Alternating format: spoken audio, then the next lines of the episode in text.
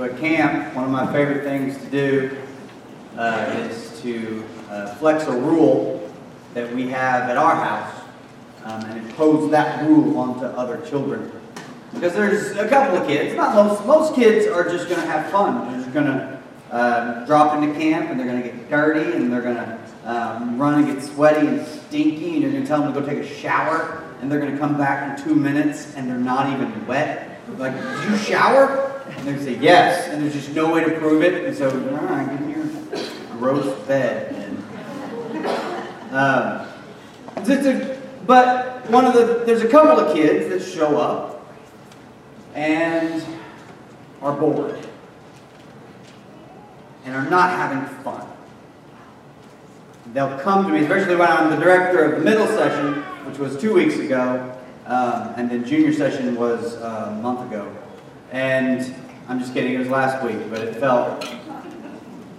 Uh, as director, they come to me and they're typically having um, a tough time, and I'll they'll the counselor will bring them to me and say they're, they're losing their mind, and I'll say, um, "What's wrong? I'm bored." And the rule in our house is if you're bored, then you're bored. Um, so much so that I can tell, I can grab Clara and say, Clara, what's the rule at our house? If you're bored, then you're boring. If you're not having fun, then you're not fun. But kids get bored. Uh, especially uh, nowadays if they don't have a screen to stare at. All of you sanctimonious adults need to stop giggling at the children. the, but they get bored. But if you're bored, then you're boring. And I'll tell them that. Listen, if you're not having fun, that's a choice you made. If, that, if you're bored, then that's a choice you made. No one gets to, no one is affected by the outside world so much that they don't get, their choices aren't um, relevant. So if you're bored, then that's your problem. And I had one kid who was laying in his bed going, I want to go home. He was just laying screaming. And this was a middle camp, junior high kid. I it's boring. And I said, man, if you're bored, then you're bored. And he goes, he sat up and looked at me like, like the Exorcist. I thought he was about to like climb backwards up a wall. But he sat up and looked at me and turned his head sideways and goes, it's not my fault. Sums it up, doesn't it? That's how we feel. It's not my fault. It's not the, like, what what's happening to me, what's being, what what is affecting me, like what I don't like, not my fault. It's other people's fault. But you are in charge of you. You're in charge of your own actions, of your own choices, of your own confidence. Like, you're in charge of how you respond to things. Like, right now. Excuse me, sorry. You're fine.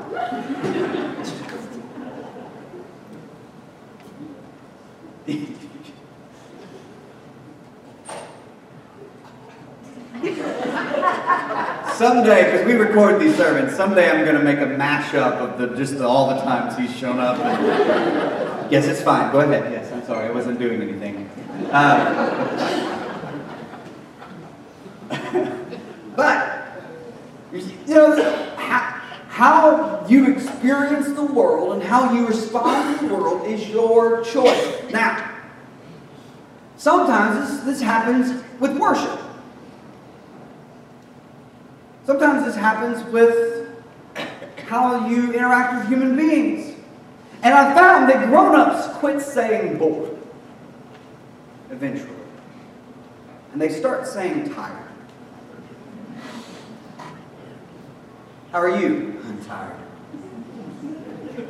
So much so that I want I want some stickers that say tired. And I want to keep them with me. Like, okay, here. What else? What else is going on? Is there anything wonderful, ex- exuberant? Is there anything joyful in your life? Or are we just busy and tired? And we come to worship. And most of the time we're just exhausted.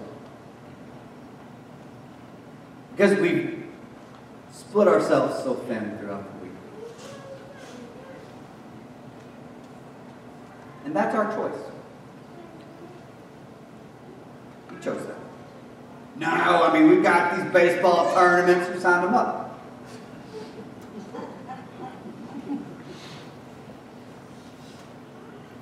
We're going on, we're going on our eighteenth vacation, and oh, those are getting exhausting and expensive. Was there a mandate?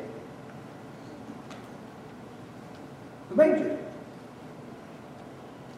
We typically make our own choices and then blame the world for the choices we make. We are not anybody else's responsibility except our own.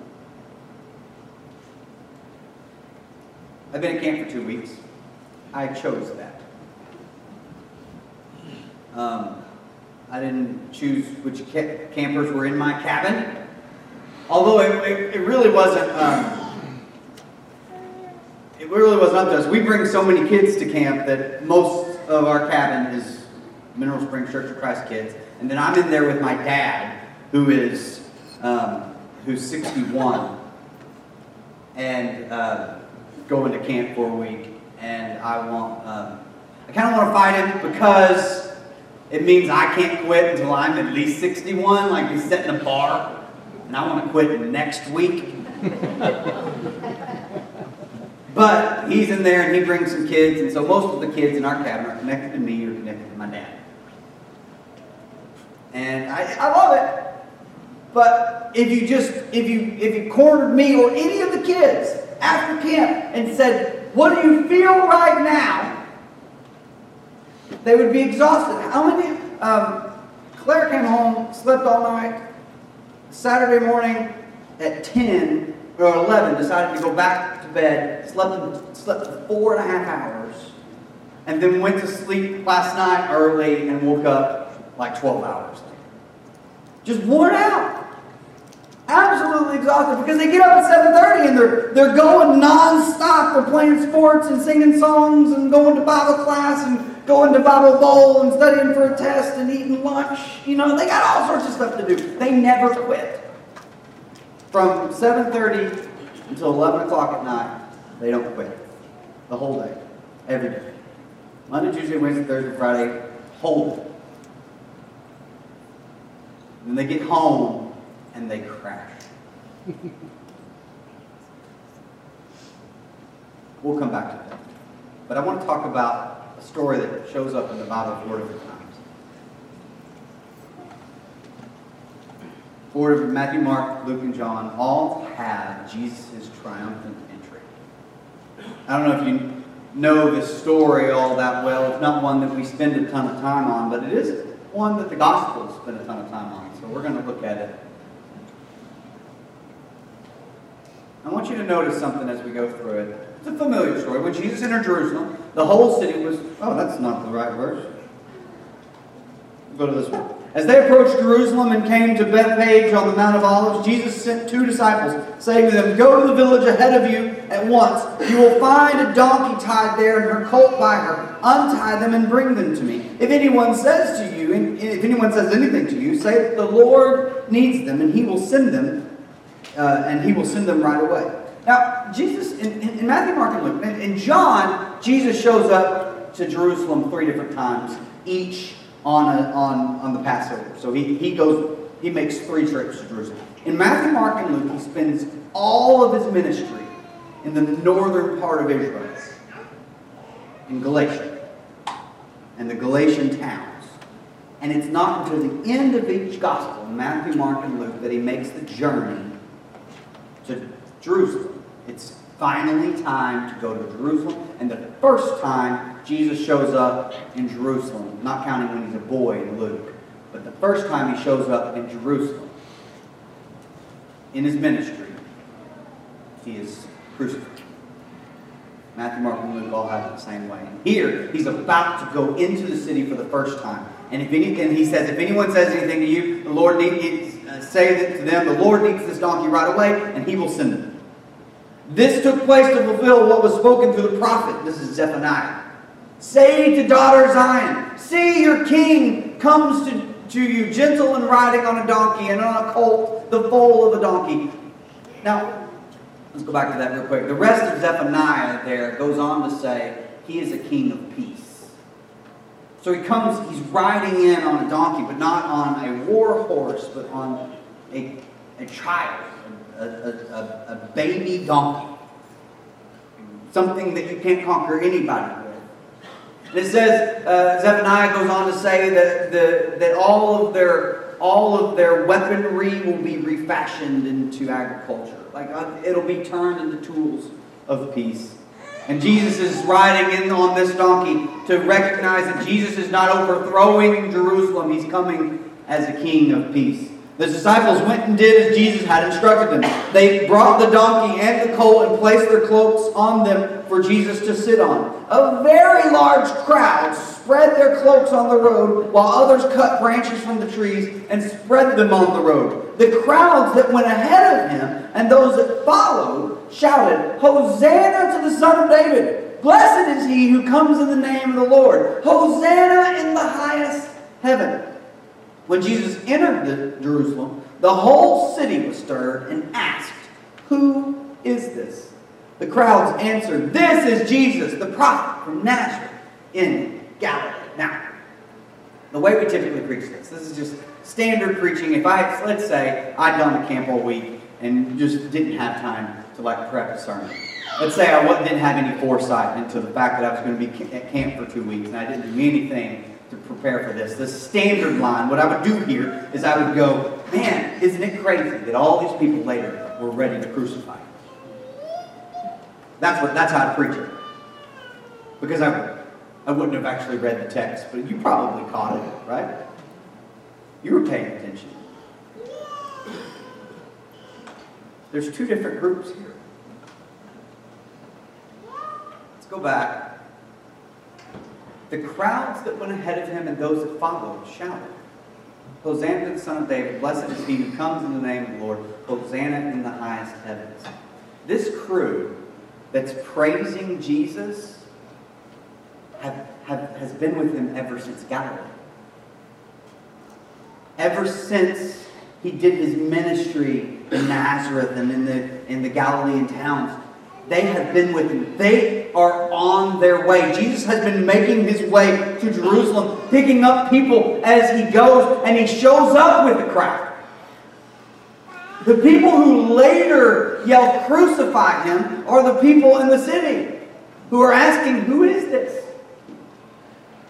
It's the Pharisees and the scribes who in Luke say, well, Jesus, make them stop. And Jesus says, if they don't praise me, the rocks will cry out. There are two groups. There's one group that shows up ready for the sole purpose of praising Jesus as king. And the others who are critiquing the happening on the road. Who is this? What's he doing? Why don't they stop? What's going on here? And that crew is the one, the, Jerus- the city of Jerusalem, those people are the ones who are eventually yelling, crucify him, just a couple of hours, a few hours later. Let's not take the lesson from this passage that people are fickle. That people can be easily swayed and pushed back and forth. People are typically who they choose to follow. People are who they choose to follow. And the people who were singing, Hosanna to the Son of David. Blessed is he who comes in the name of the Lord. Hosanna, or salvation in the highest heaven. The people who were ready to praise Jesus when he showed had been praising Jesus all along.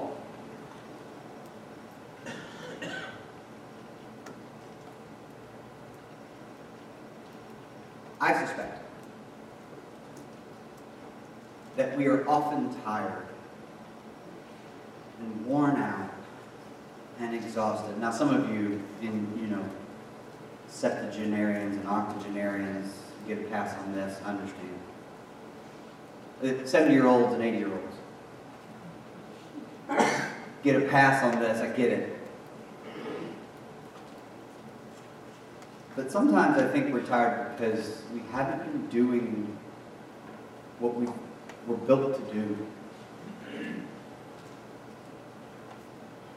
We haven't been all week lifting God and celebrating God, praising God. We haven't been glorifying God. God hasn't been at the center of our world. And we show up to church, and sometimes we can get picky in church. We can get snippy. The, the, the, my favorite thing people say in church when they're snippy is, well, what's next? What's next? Nothing, usually. That's an answer. We did this, what are we going to do next? Typically what we always do. We show up and we, we were critiquing. That's fine. I mean, like, you can critique me, that's fine. But like, well, I didn't like the song. Well, those people were volunteering. It was too slow. You should try. You should try to lead a song quickly when two hundred six people are pulling the ropes. You start, what a fellowship. Whoa. That's what it feels like. We had a uh, we had a band director who led singing at our church when I was a kid, and he would not stop for anybody. I mean, if people were out of breath. What a fellowship! Keep it up, people. This is I'm metronome in this sucker. Got a click track, which is just as scriptural as a pitch box. The Church of Christ joke, those of you who are Baptists, go away, it's fine. Don't go away, we love you, but just if you don't get it, it's fine. Um, but we show up to church and we haven't been doing the thing that we're going to be doing. You're going to feel out of sorts. And if you feel yourself like overly critical of things, and you feel yourself like really frustrated by every little Uh, thing and not, well, that's not right, that's not what do that. They're running the wrong way with the whacking and, you know, like all the things you can get upset by, there's a good chance you haven't been spending time with Jesus on the road here. You got to decide which group you're in. We're the ones where you show up and kind of shocked by the fact that all of a sudden people are celebrating Jesus, or you got to decide whether you're going to be the one who on Monday starts the journey all over again, that my week is not going to be spurred on by my Sunday, but my Monday is going to be spurred on by the Spirit of God that I get because I find salvation in Jesus, and Wednesday's going to be the same, and Thursday, and all the way to Saturday, I'm praising God, so when I show up, I'm not just thrown off, I'm joining in. Sunday should not be the day we remember to praise Jesus. Sunday should be the day when all the people who've been praising Jesus all week come together and do it together. Amen. That we are not fickle back and forth, but we choose who we worship. We choose who we follow. You do not get the excuse of saying, well, you know, I'm busy. I'm tired. I'm bored. Every single one of those kids, every single one of those kids are exhausted when they get home. More so than me. Uh, I know how to preserve my energy, that it's just a straight sprint for them. They are worn out. And I remember coming home from camp as a, as a kid. I remember um, sleep. I never sleep in, and that was the day, that was the one Saturday where I'd make it till nine. sleeping in. That was sleeping in for me. But we're just worn out, and you would think the moment they got in the church van to drive home that they would all have their pillows. And they all bring them. They all have their pillows in the van, and they're ready to get in the van, put their head on their pillow, and sleep. You would think that they had all just lay down and relax. Benjamin would get a quiet ride. That's not what happened. But I'll tell you what they are doing. They are singing. Every time. Sanctuary. Shout hallelujah. Firm foundation. Every time. They weren't singing when they got on, when we took off to go to camp, but when they're heading back, they sing. Their voices are shot. So some of the girls can sing bass.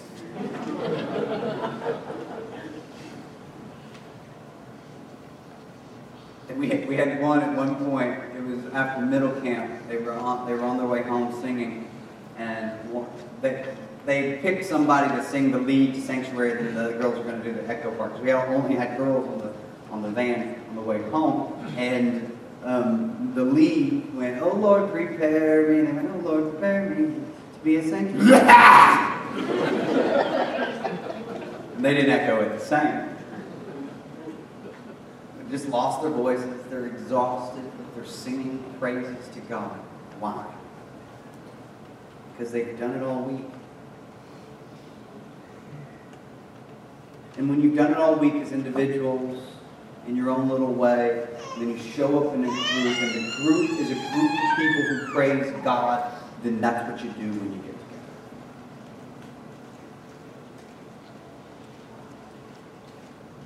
What we do in this hour, when we get together, has nothing to do with making you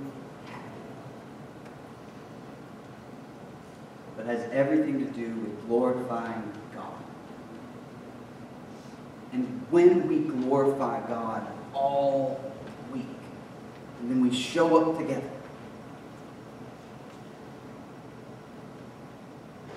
I've heard people say, "Well, I just don't get much out of church."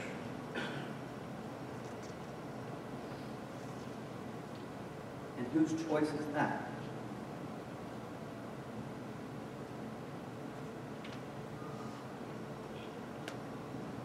As if church was supposed to provide you a service. We don't provide service. I mean, we do love each other, but your week needs to look different. And if your week looks different, if your week looks holier, if your week look, is filled with praise, you just praise when you show back up. I am always astounded that they're singing. It just blows my mind. But it's the best thing I ever hear. Is these small voices praising God. Because they've been praising God all week. So we're going to give you one question. One push to say this week, be the person who's ready for church when it shows up. Because you've been doing the thing all week. You've been practicing, you've been you've been flexing the, the praise of God muscle. You've been you've been participating in worship on a Thursday. There are plenty of ways to do that. You can pray and be in constant communion with God. You can sing. Easy enough. You know that some songs are prayers, so if you're not good at praying, you can sing prayers. There's so many ways to dedicate your, your Tuesdays to God so that your Sundays with your church is a celebration of your week. And the, the, the more you give in the week, the more you get out of Sunday. We need to represent God, to walk with Jesus along the way, so that when we show up to the world and the world says, "Who is this that's making you say, sing?" You say, "This is the prophet. This is the Messiah. This is the Savior. This is Jesus, son of Mary, son of Joseph, son of God." You, with, you are without hesitation saying, "This is why I'm singing. This is why I'm joyful. This is why I'm patient. This is why I show mercy and I have forgiveness. This is why I'm kind. It's because Jesus, I've been walking with Him the whole time, and you should come worship with me. Worship Him with me when I do this with my community." Because it's not just me. You're not alone in worshiping God. There's other, look, look around you. There are people here who are worshiping God on Tuesday whenever you feel like you're doing it. God is worthy our worship, and you you will not be overcome by by anything when Jesus is your when like John led when you are leaning on Jesus. You will not be overcome by sin. You will not be overcome by death. You have the conqueror as king. So you're tired. That's good. That's fine. Sleep. Then get back up and do the, the hard work of glorifying God. And if you're not worn out by that, if you're worn out by something that's empty, then find something that's going to fill you up. And the only thing that I think is going to actually fill you up is the one that the crowd walked from Galilee to Jerusalem. They sing Hosanna to the Son of David. Blessed is he who comes in the name of the Lord. Hosanna, the highest heavens. Salvation we find in the Son of David. Happy, blessed is he who comes in the name of the Lord. Salvation we find in the highest heavens. So if you want to begin your walk with Jesus, you want to begin your life with Jesus, or if Jesus for you has just been a Sunday morning kind of thing, and you want to recommit to Jesus in a way that makes Jesus a Tuesday afternoon sort of thing, today's your day. You can be united with Him in His death, burial, and resurrection, or you can. We, we will pray with you and walk alongside you as you try to try to develop a life of worship, a life of glory, a life of salvation. And then you'll find that you're no longer spinning a wheel that doesn't feel like you're getting anywhere every week. Sunday keeps coming. Preachers will often say that in a negative way. Sunday keeps coming. That was the most daunting thing whenever I started preaching when I was twenty-four, is that every week had Sunday. And I, when I was a youth minister, I'd preach twice a month and work really hard on those. And you get done with, you put your heart and soul into a sermon and preach it, and then Monday would show up and there's another Sunday on its way, just six days, and we got to do this again. One of the most beautiful things that really kind of changed my mind about that was then I realized that Sunday's coming is a joyful cry. Not one that reminds me of the work that I need to do, but one that reminds me of the work that I get to do. So Sunday's coming for all of us. We're going to get done worshiping today, and then we're going to worship again next Sunday. So Sunday's coming. I've got to get prepared. I've got to worship along the way. I've got to follow Jesus along the way so that when I show up, I'm not one of the ones saying, who is this? What's going on? Because those are the people that ended up yelling, crucify. But I'm one of the people marching in with Jesus, coming in through the door with Jesus, saying, Hosanna in the highest heavens. Hosanna to the Son of David. Blessed is he who comes in the name of the Lord. If you want to start your journey with Jesus, this Sunday's going to come back up again. We're going to worship together again. You want next Sunday to just be filled with the Spirit, filled with, with joy, so that you don't walk into church saying, I'm tired, but walk into church saying, I'm ready. Please come forward while we stand.